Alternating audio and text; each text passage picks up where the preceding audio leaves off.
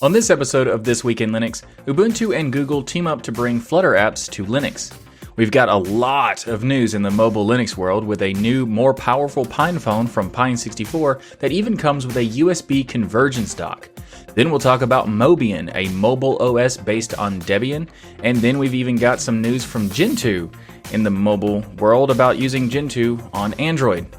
We'll get to more details later on about that one. We've got some great distro news this week from EndeavourOS and also MX Linux. And then we'll jump into the app news realm to cover the personal edition branding that came out for LibreOffice or is coming out for LibreOffice. Riot has chosen the new name for their their application for their chat of the Matrix chat client, and it's now going to be called Element. We'll talk about why that's good and bad. We'll talk about even more branding stuff for some news related to a fork of the Brave browser because there's some things about whether they're getting legal threatened or whatever. It's a little more complicated than that, but we'll talk about that later. And then I'll also let you know about something that I think it should be concerning because Bounty Source is doing something that may make projects consider abandoning the service. So we'll talk about that as well. All that and much more coming up. I'm Michael Tunnell with the Destination Linux Network, and this is your weekly source for Linux GNews.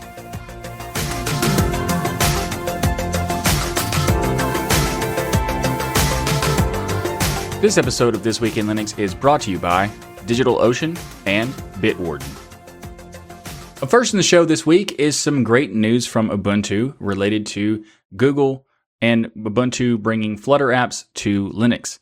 So this is really good because of the momentum that Flutter is building right now. A lot of momentum. So let's talk about what Flutter is for those who may not be aware. Flutter is a platform agnostic UI framework and software development kit or SDK. It's Google's alternative to Facebook's React Native and Microsoft's MAUI, which is another issue we've talked about previously where Maui already existed in the Linux space for exactly the same thing that Microsoft is claiming they're making it for, and it's a, it's definitely a stolen uh, branding issue. Anyway, if you want to check that out, uh, uh, there's another episode where we talked about that. Uh, link in the description. Uh, also, it's the official UI toolkit for Fuchsia, the uh, Google's forthcoming new operating system to replace Android. So Flutter is a very important piece there. And it has native interface and app performance. It writes pixels to the GL surface like a game engine. And it's the style and like the purpose of Flutter is to have like a code, a, a code once run everywhere, single code base type of approach, similar to how Java was meant to be. Although Java was pretty heavy and still is really so Flutter is a solution that kind of does the same thing, but is also more true to the statement of code once, run everywhere. And it also has, they built their own language called Dart to make this work. And, but the reason why this is important, the reason why Google and Ubuntu teaming up is a good thing for this case is because bringing Flutter apps to Linux is going to be very important if it isn't already, which I'd argue probably already is, because over 500,000 developers are using Flutter to make software. Now, we currently have published we have seen published 80,000 Flutter apps on the Google Play Store, and that's there, there's no signs of the momentum slowing down. So Flutter is a pretty important framework, and the fact that it has performance that are it's much better than a lot of the other options like Electron is a very good sign there too. And also, it is open source. Flutter as a framework is open source. So there is that. It's a BSD license, in fact. So if if you're worried about this, I, I understand because Google is involved and Google is not known for being good stewards of the community. So I get that. But at the same time, it does have momentum. It's already made it possible to build on Windows, Mac OS, Android, iOS, and now Linux. So this is quite good in my opinion. And Martin Wimpress from Canonical says that we are not choosing Flutter over any other existing framework or ecosystem. We see lots of momentum in the Flutter developer community. Around 80,000 Flutter apps have been published, and we want to invite those developers to bring their applications to desktop Linux and Ubuntu, just as we have done with GTK, Qt, and Electron in the past. Our objective here is to further close the application parity gap for desktop Linux users and broaden the developer audience.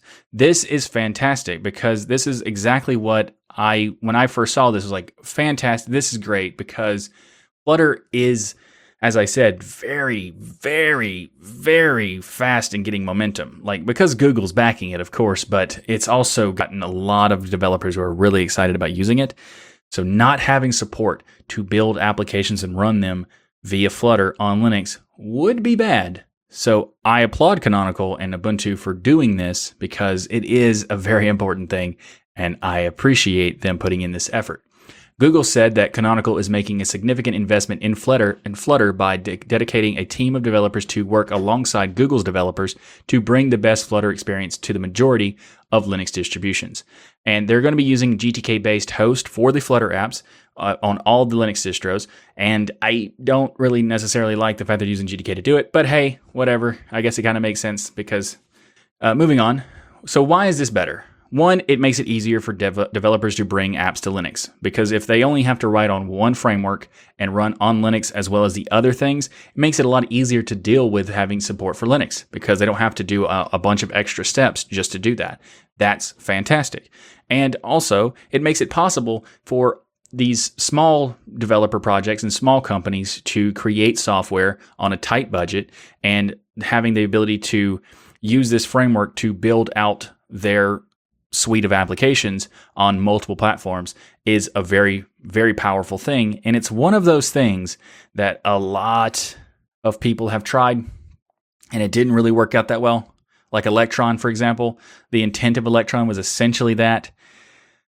But Electron is essentially just a wrapper of Chromium that has some extra pieces that work on the desktop and work on native uh, platforms and stuff. So it's like, it's still really mostly a Chromium browser which, if you're not aware, Chromium is made by Google. And also, Electron is owned by Microsoft because they bought GitHub and GitHub created Electron. So there's that part. So this is not like a different change. It's still Electron, still Google related, still, you know, whatever. But for the most part, I think that making this happen is a good thing overall. Let me know what you think in the comments below. And I'll have links to all the different topics from Canonical and Google and everywhere I can find from like the register and whatnot in the show notes below. This episode of This Week in Linux is brought to you by Bitwarden. I am such a huge fan of Bitwarden. You can go to bitwarden.com slash DLN to get started with your free account. Now, if you've never heard of Bitwarden, it is an open source password manager. That's right open source software password manager. If you don't know what a password manager is, well, think about the fact that when you go to these websites these days, there's thousands and thousands of them that you probably have accounts on. They all ask for you to create an account and they all want you to have different passwords. I mean, they don't really care if you have different passwords, but you should have different passwords for literally every website because you that's the best practices for security. And but how do you remember all those passwords, right?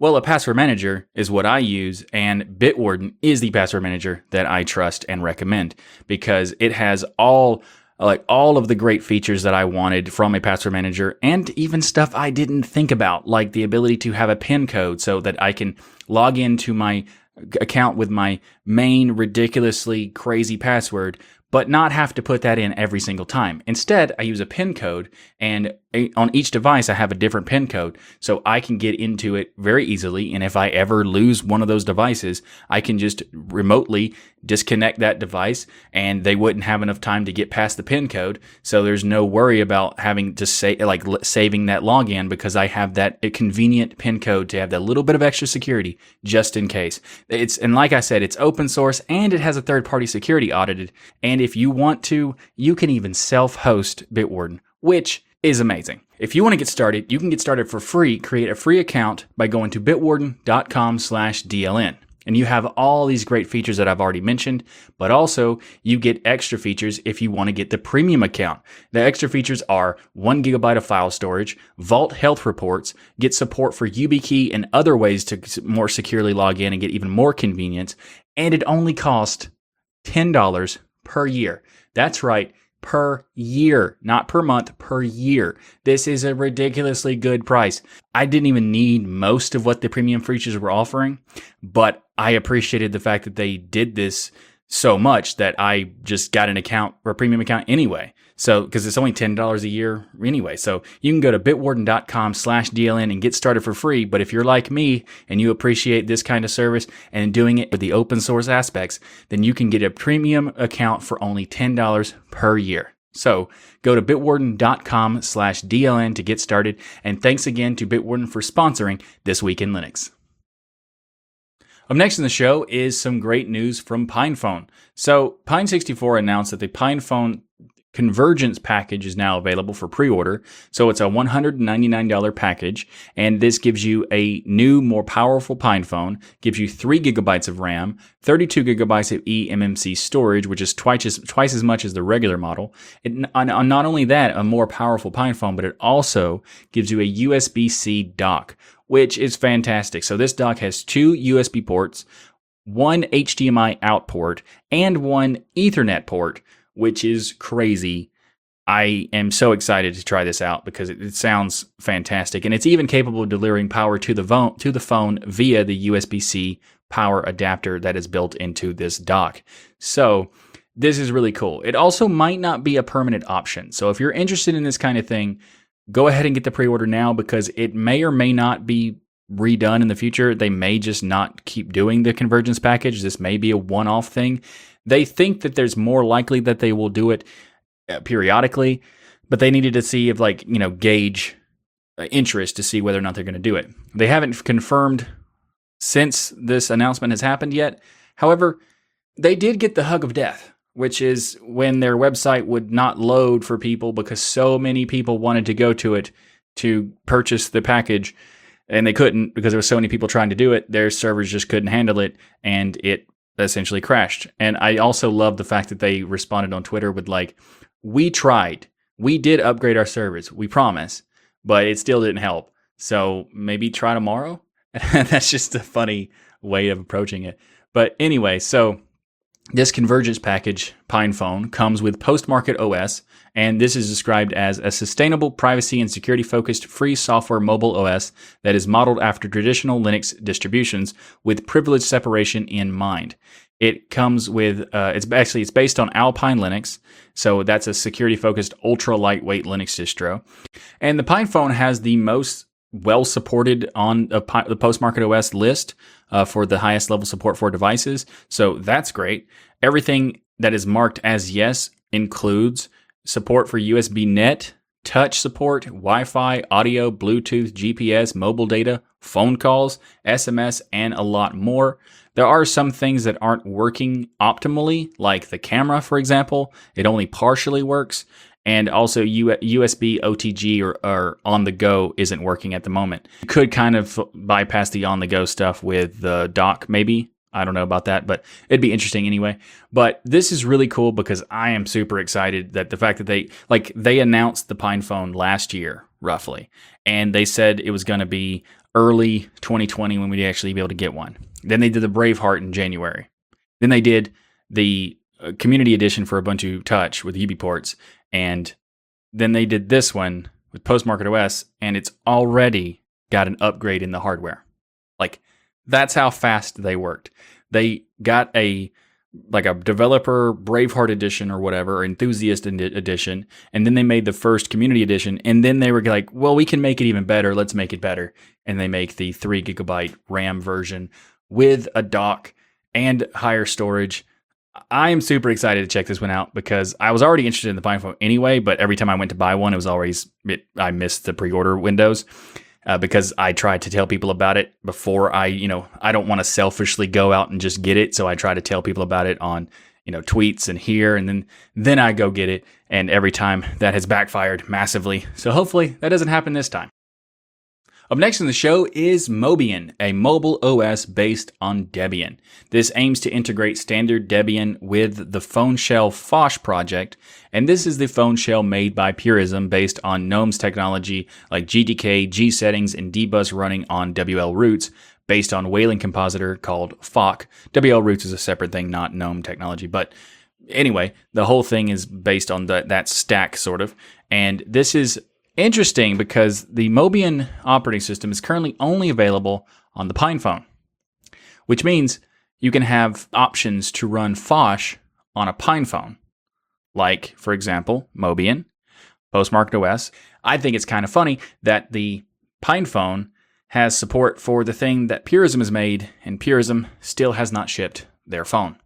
Anyways, let's not get into that massive disappointment and move on talk about the compatibility of the applications on Mobian. So, compatibility of a lot of apps are being worked on, and they give it a rank of like f- one to five scale to uh, completely borked to fully optimized. So things that are having a, a rank five is the fundamentals, like the phone app for calls, uh, SMS app. They even have Matrix messaging app, uh, Torrents app, a video and audio download application, web browser, internet radio uh, software, network testing. Like a lot of stuff actually has support for that full, fully optimized ranking. But also there's some things that have like slightly less. Uh, but like Firefox ESR has support uh, in the rank four. Maps support is rank four. MPV is rank four, and a bunch of other things.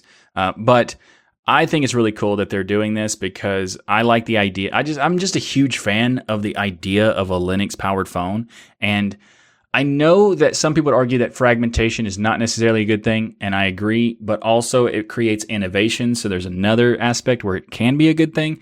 And Mobian looks like it's trying to be an innovative project where it is using Debian as the base to have like full blown Linux uh, operating system inside of the phone experience. So, like similar to how Postmarket OS is doing it. So, um, but on a different base. But it's it's really interesting, and I look forward to seeing like what happens with Mobian. And if you are interested in checking out Mobian, I'll have links in the show notes below to the Mobian.org website. And also some other write ups for it. Like, for example, there was a really interesting discussion on Reddit about it. So I have links to that as well.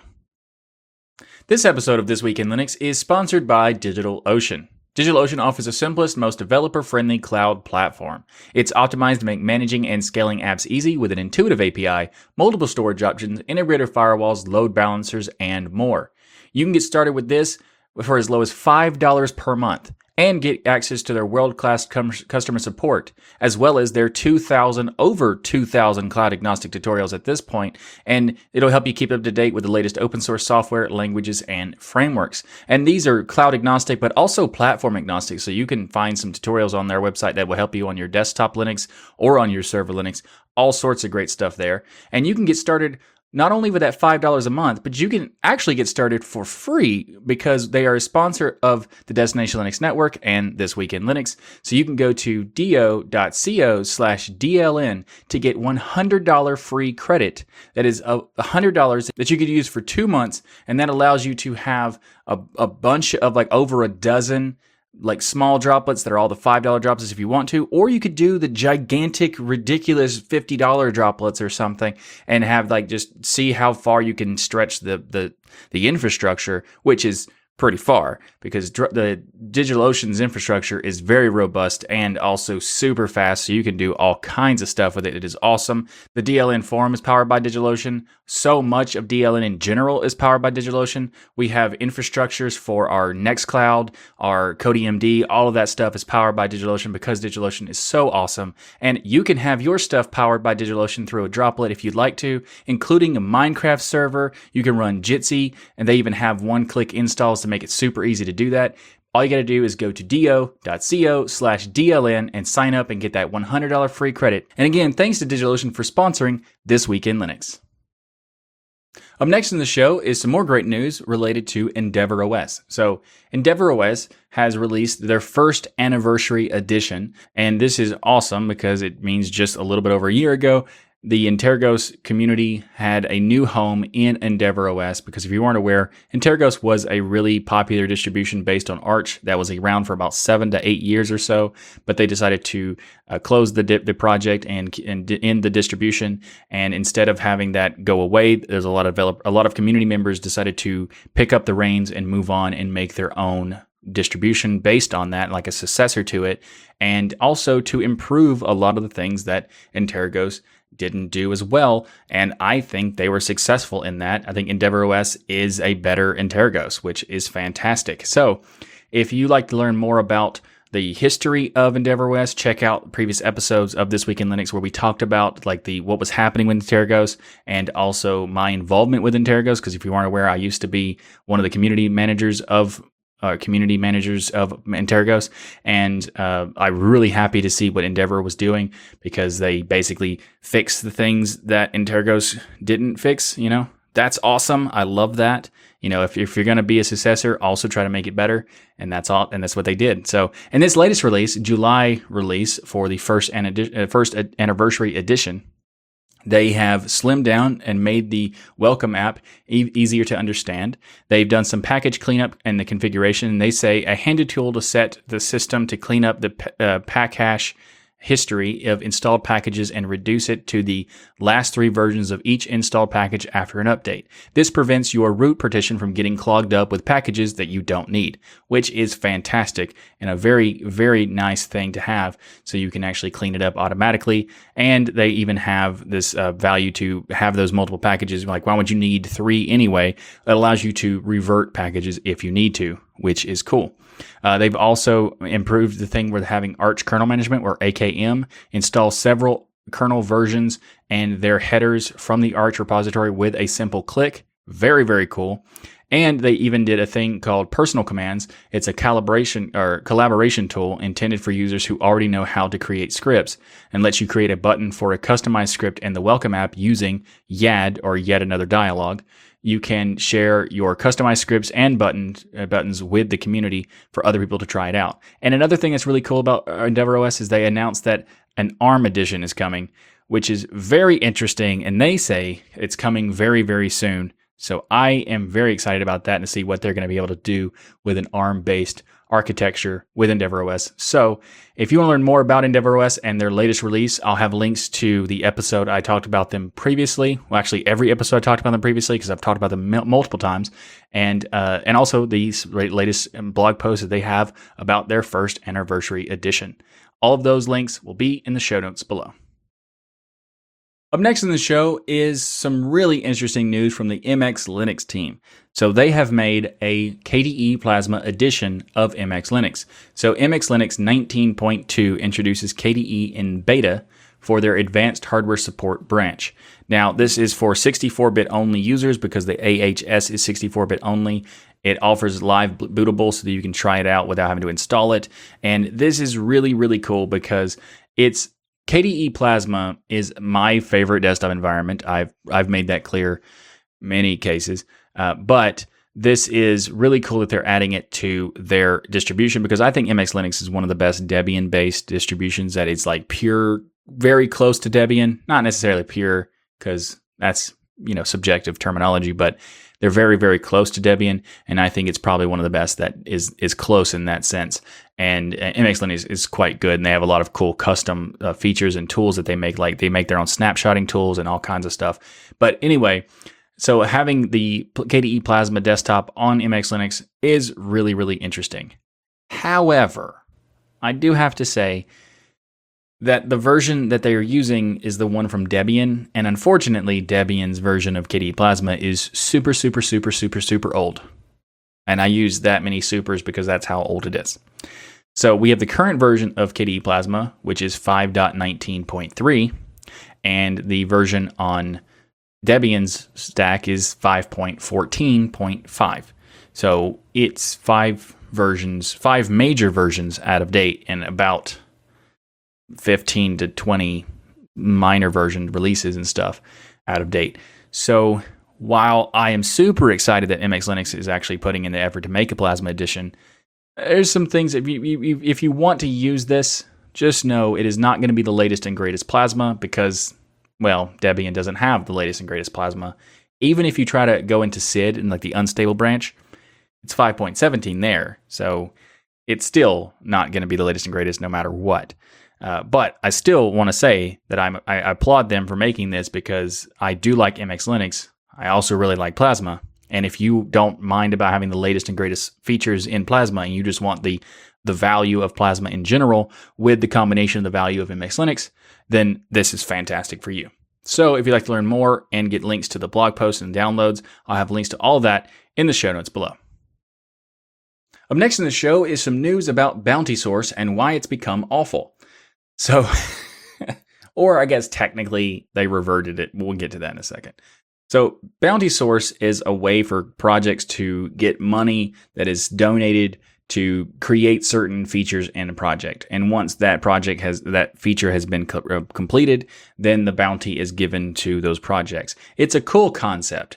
However, Bounty Source has been purchased by a company who decided to change some things about its terms of service. They have since reverted this decision because they found out how massive that backlash would be and blew up in their face almost immediately. So they have reverted this decision. However, how long have they reverted this? And how long will it will it take before they're like, "Oh, is the waters calm now? Let's do it again."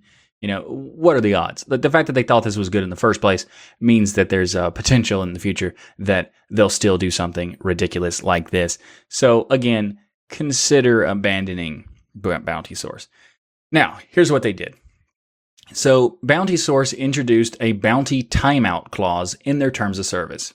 And I quote from their terms of service it said, if no solution is accepted within two years after a bounty is posted, then the bounty will be withdrawn and the amount posted for the bounty will be retained by bounty source.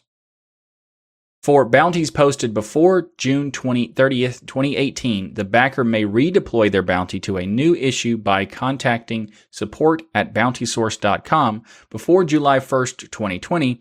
If the backer does not redeploy their bounty by the deadline, the bounty will be withdrawn and the amount posted for the bounty will be retained by Bounty Source. So essentially, what that is saying is you snooze, you lose, and we take your money. That's what Bounty Source is saying in their terms of service. Now, this has been reverted because this had a big backlash by developers like Nextcloud, Syncthing, and Elementary OS, and a bunch of other places had a lot to say about this. So they did kind of backtrack this thing. But again, that doesn't necessarily mean that they won't do it again. So, uh, there's also another quote about it that says uh, you're receiving this because we updated our terms of service withdrawal of new terms of service yesterday. We communicated a change to the bounty source terms of service agreement. These changes have been withdrawn and the terms of service reverted to its previous state. The terms of service will be revised and clarified in the future which means they're going to do it again at some point or change the wording or whatever to accomplish the goal that they wanted to and hopefully this time it doesn't backfire that's essentially what they're trying to say so it feels like a message like, oh no, you called us. We better try that again later with, with better phrasing. Yeah. So, whatever. I highly suggest getting away from Bounty Source because this is not something that is reasonable action from this kind of company. And also, this is still there. Uh, they have another clause in their terms of service that says bounties are not refundable. So, if you did do it, they're implying that you can't get the money back anyway. So I suggest trying to get a refund just in case. Maybe they will, maybe they won't. I've maybe they want, maybe they won't. I've seen some people say that they have gotten refunds and other people saying they haven't. So I don't know. Give it a shot. And also projects consider getting away from Bounty Source. And something you should definitely keep using is the Tux Digital YouTube channel. And uh, yeah, that's not a very good segue. But hey, if you're listening to this show via the MP3 podcast feed, I want to let you know two things. One, there's a video version of this show that shows things like the things that I'm talking about, has demonstrations of different things about like the websites that are referring to, maybe even photos of the products and devices that I'm talking about when I do talk about those kinds of things, as well as has me on the video. I'm not sure if that's a positive thing or a negative thing for the content, but it is a thing nonetheless. I have started also making more content on the channel. So if you are not aware of that, then you should definitely check it out because there's a lot of great videos that I've been posting recently and will be continuing to post as many as possible coming up. I'm trying to crank out even more like pace wise than I have already, but I've made quite a few recently. One of those was a Linux Mint versus Snaps video, and also a clip from the Destination Linux episode that we talked about how some people are not willing to blame Windows, even though they know Windows is terrible, which I just find is interesting. And I also made, made a new video recently related to explaining the different types of distro bases, like a derivative versus independent, or a fork or a flavor versus a remix and a respin and that sort of stuff. And if you're interested in that, then be sure to check out my YouTube channel, which I'll have a linked in the show notes below.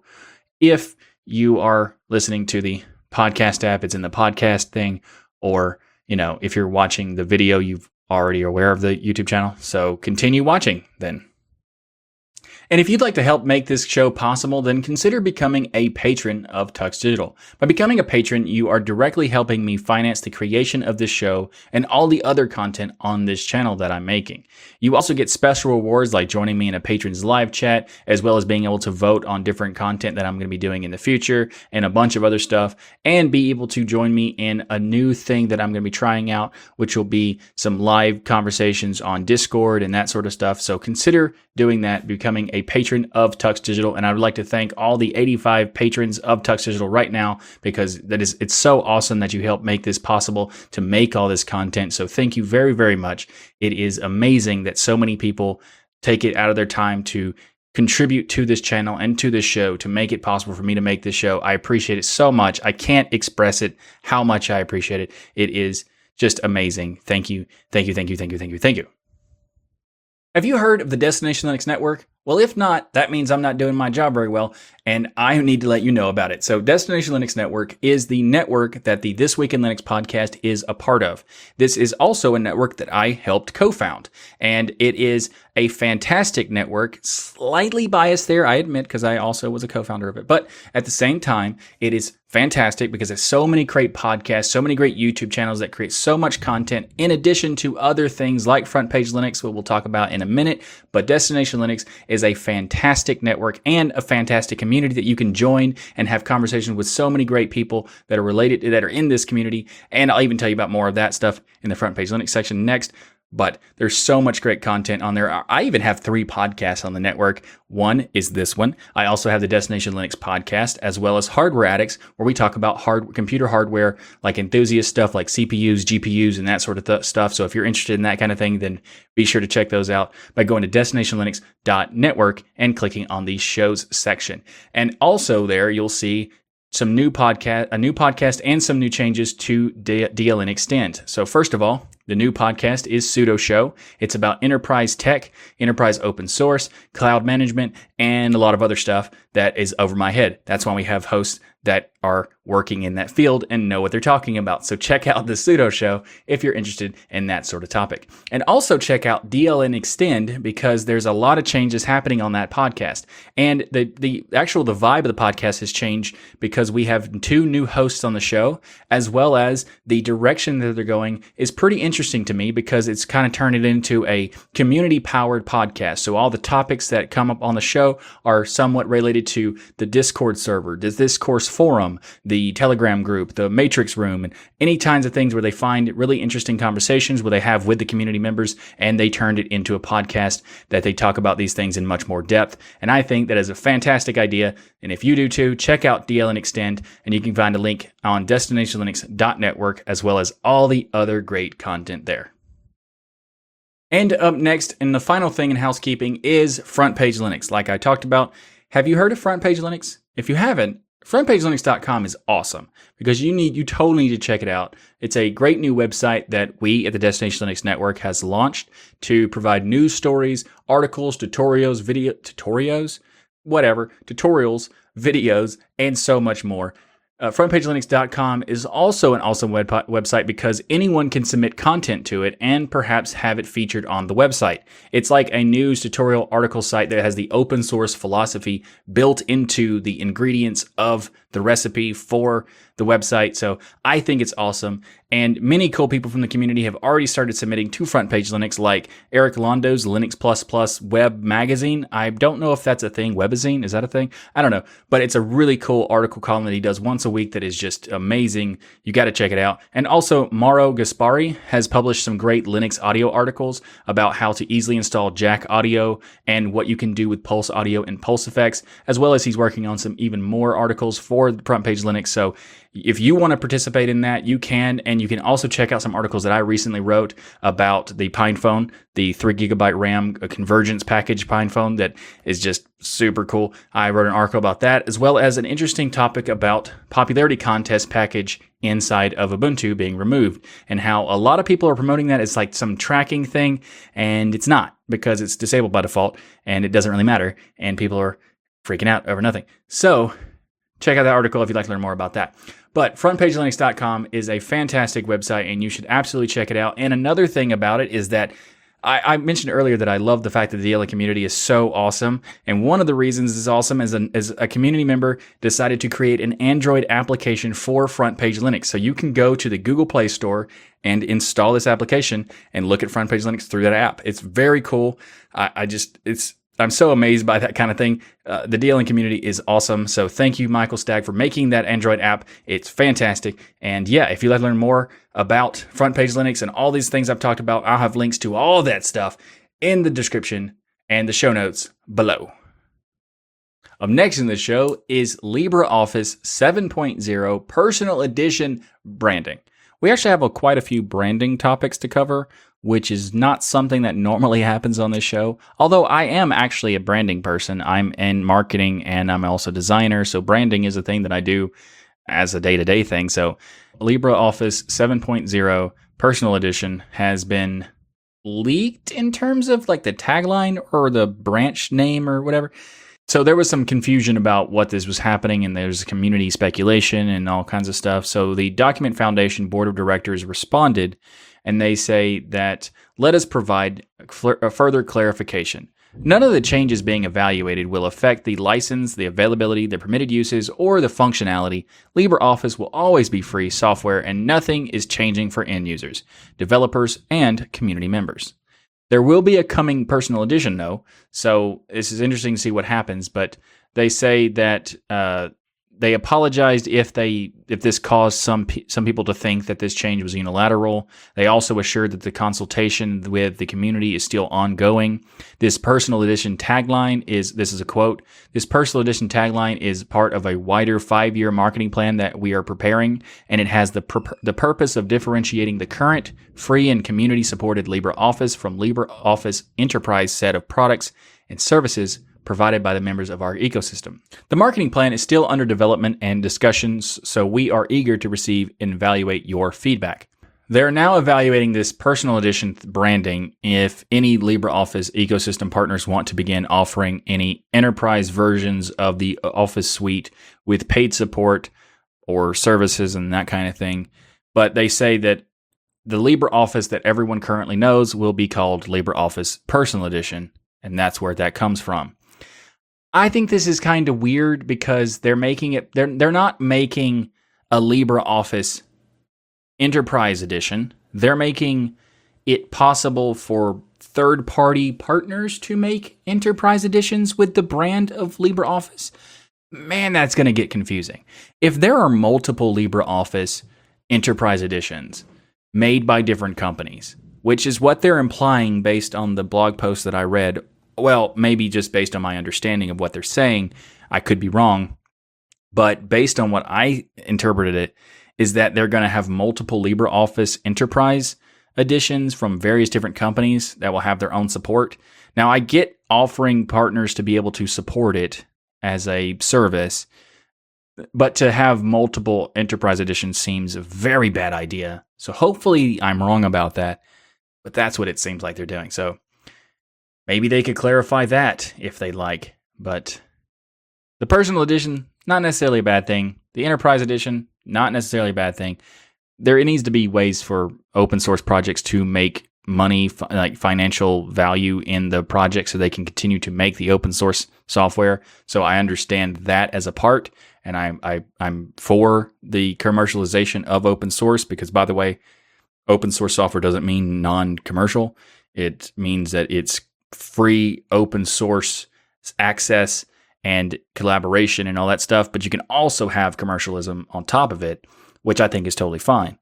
Uh, just the way they worded this seems a little weird because if there's multiple enterprise editions of LibreOffice, that will end very badly. Please don't do that. So hopefully I'm wrong about that. But if I'm not, please don't do that. Up next in the show is Riot.im has renamed their application and their company to Element. So this is good that they have renamed it. It's not that good of a name to rename to, but I'll get to more details about that later. So first of all, they now have the old three names structure under one name, which is good. Fantastic. Consolidation of branding is good. The Riot app is now called Element. The new Vector, which is the company behind making Riot, is now called Element. And Modular, the flagship Matrix hosting service, is now called Element Matrix Services. So that's good because Matrix is the protocol and Element is the company that provides services around it and also makes the app around it and also I'm pretty sure makes Matrix anyway, but you know, there's whatever. So they say that Element lets you own your own end-to-end encrypted chat server while still connecting to everyone else in the wider Matrix network. Riot X was the Android app that was in beta, is now out of beta and is going to be renamed to Element. So they are doing a lot of work to consolidate this stuff, and I think that is fantastic. They do need to because Riot was a bad name. So they gave reasons of why they thought it was a bad name. And here's what they were. They said that we've had major issues with a certain gigantic games company which has blocked us from being able to trademark Riot or even Riot.im. Riot Games is what they're talking about. Anyway, back to the quote. A huge issue when it comes to defending users against abusive forks of the app. Fair enough, that is true. That is necessary because people will do that. Secondly, people will incorrectly assume riot refers to violence rather than the more constructive form of chaos we had in mind. There's a reason for that because you use the word riot. The definition of riot includes the word violence. So the reason is because it's what you named it. It's good that you changed it, but yeah, the interpretation you were trying for by naming it riot was misguided. You were trying to name something based on your interpretation rather than the broad terp- interpretation. And that is not a good way of doing it. Now let's move on to what you've changed it to. So they say it made sense in the early days of Matrix to have different brands to illustrate the different roles of Riot, Modular, and New Vector in the ecosystem. No, it didn't. But nowadays, there's a loads of Matrix clients, Matrix hosting providers, and companies building on Matrix. And so all new vectors' different names were just causing confusion. They always were doing that. You could even say it was like a form of chaos that it. Anyway, so they say here's why they say they made the new name. We also wanted a name that better evokes the idea of data ownership and self sovereignty. Okay. An element is the smallest indivisible thing in a system, yet one which can stand alone. You can customize it, control it, and make it your own. You can literally be in your element. This is another interpretation of something that you're wanting it to mean that it's it doesn't have that meaning. It's not a bad name though. To be clear, the name Element isn't a bad name. I mean, Honda used it to make a car, so it's not a bad name necessarily. But it isn't at all descriptive of what it is. It doesn't tell people like you don't even have element.im anymore. You have element.io. So you, it's not even clear with the IM part for instant messenger, which is what people sort of connect that to, but it doesn't have that now. An element doesn't convey anything of what it's supposed to be, just like Matrix doesn't convey communications protocol or whatever. It's not a bad name. I just want to make it clear it's not a bad name. It's just not a name that conveys anything that they wanted to convey. It's just a name. But it's better than Riot, so I will give you that. They say it turns out the hardest bit of end to end encryption are almost entirely UX challenges. Presenting a global de- decentralized communication network as simply as a centralized communication island is surprisingly tricky. Well, if you start with multiple different brands, making it confusing. It's definitely going to be tricky.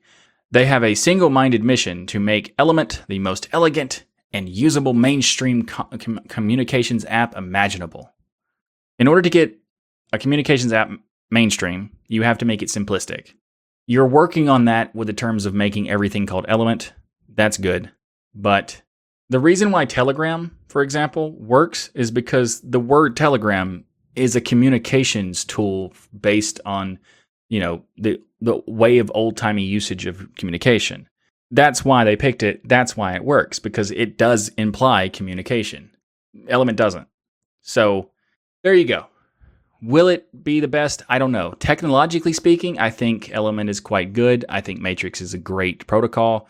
There's a lot of cool features on it. It does have a little bit of a barrier to entry though. So there is that. You need to work on that. Once you have it really easy to sign up and get started, that is when Element and Matrix will take off. And also, the fact that I have to say Element and Matrix because you have to create a Matrix account in order to use Element, that's not good. Uh, fix that too. So, yeah. Anyway, moving on.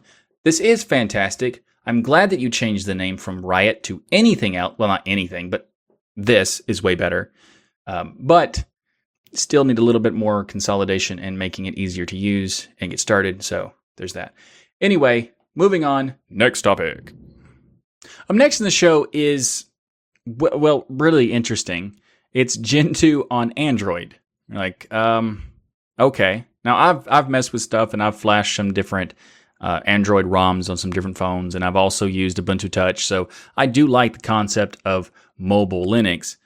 This one is interesting because this is Project Android for Gentoo, and it's a 64-bit release of the Stage 3 Android prefix Tarball. I think there actually is a 32-bit version too, but you know, anyway, they've been working on this for like two two and a half years or so, and they say that their objective is this project is about bringing Gentoo users and developers home to their mobile devices. It aims to produce an environment indifferent to their, that of the desktop and computers.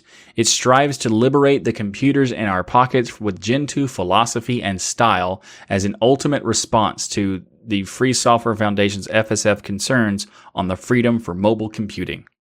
Now, it doesn't replace Android. It requires Android to boot, so it's kind of like running Gentoo inside of Android through a chroot system. This is pretty interesting. And to see a desktop, you'll use like a VNC on the Android uh, device, uh, or you can use a remote machine, I assume, for because it's using VNC. Uh, and it's it's a pretty interesting thing. I don't know how how like useful this is, but it's kind of cool that it even exists because it's not it's not something I ever would have expected it to. So uh, if you're interested in running Gentoo on your Android device, then there you go. Now you can. I'll, if you want to learn more about this, I'll have a link to it in the show notes below.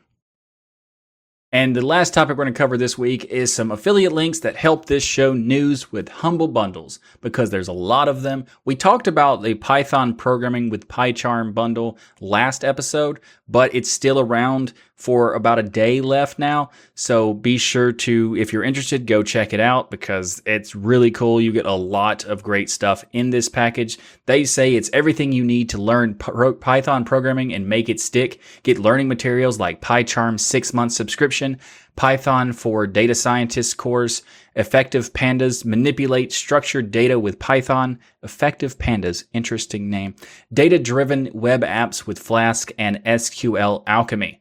That's a fun name too, SQL Alchemy. And now there's a lot of other stuff. It's got Python for beginners, Python tricks for vid- pick tricks videos, uh, up to six month subscription for PyCharm. Like I said, uh, it really really cool.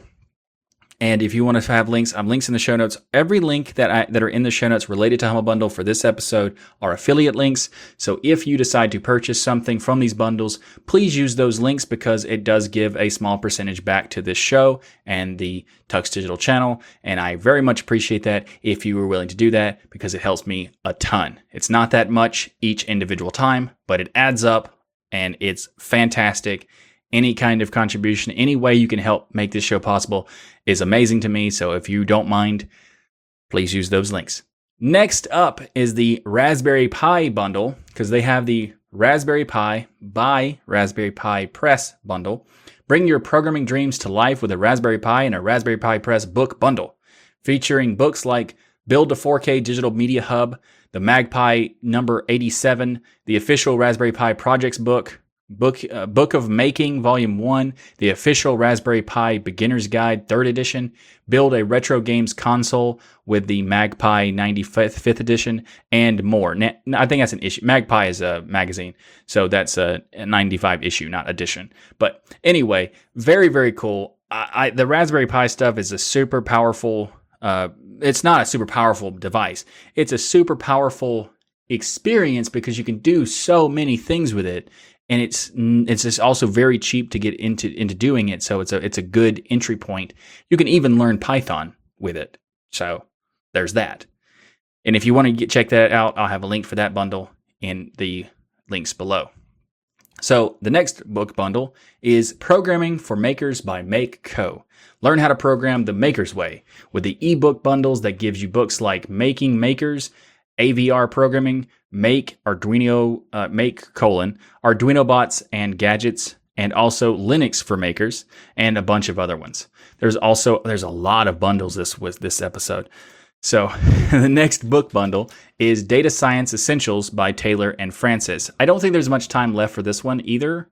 No, I don't know. I don't remember, but not that much time left. And this one has um, this has books like Frontiers in Data Science, Testing R Code, The Essentials of Data Science, Implementing Reproducible Research, and more. Now we're going to jump into the gaming section for the Humble Bundle. We have the Summer Adventure Games Bundle. They're partnering with JDRF to bring the newest bundle that is the Heaven's Vault, has Heaven's Vault in it, has Batman the Telltale series, and Oxenfree. It also has some Walking Dead games and a bunch of other things. I've checked everything that I checked, actually, I think everything, maybe there's like some DLCs that might not work that well, but everything's either works on Linux natively or through Proton at a level rating of, of platinum or gold, which is fantastic. That means most of these games, if not all of them, will be available through that method, which is cool. And the next bundle has a lot of native games because it's Warhammer bundle and Warhammer has Linux support. So if you're interested in, in this kind of stuff, Warhammer 40,000 Space Marine Collection, Warhammer 40,000 Dawn of War 3 are, are, are supported in this bundle. Also, Blood Bowl, Blood Bowl 2 Legendary. That's a that's a lot to say, and that's a, that's also available. And also by do, purchasing this bundle, you also get you support the special effect charity, and also another charity of your choice. And hum, Humble Game Creator Bundle is another thing. This is the last bundle. Man, that's a lot. So the Game Creator Bundle is make your own games with their newest bundle. Get software like 001 Game Creator, Pixel Mash, Omega Modern Graphics Pack, Station Train Station Game Assets, Dragon's Den Resource Pack, and more things. Like there's a lot of stuff. And it also this is cool because it supports multiple charities like Extra Life and Child's Play, so that's really cool. Uh, one of the things I love about Humble Bundle is that all their when you purchase something through Humble Bundle, it automatically gives some of that percentage to charities, and I think that is amazing that they do that.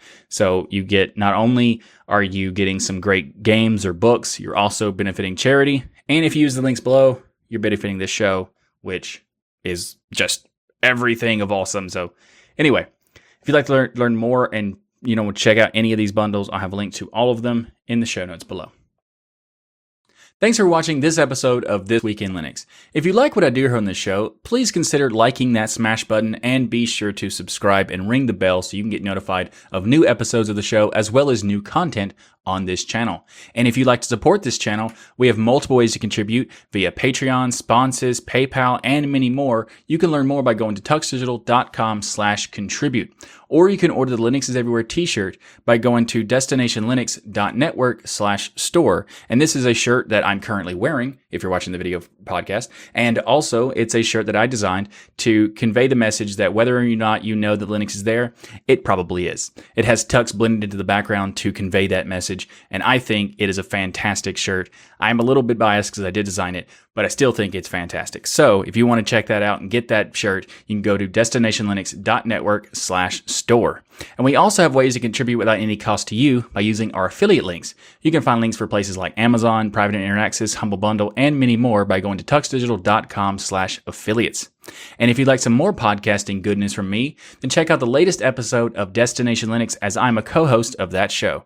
And this is a fantastic podcast. We have been doing a lot of cool changes in the latest episodes. You don't want to miss it. If you've never checked it out before, it is a great time to do so. And if you have, but you haven't checked out the latest episodes, you need to go and check them out because they are awesome. And I know that's again a little bit biased, but it is true as well. So there's that. Thanks again for watching. I'm Michael Tunnell with Tux Digital and the Destination Linux Network. And as always, keep using, learning, and enjoying Linux.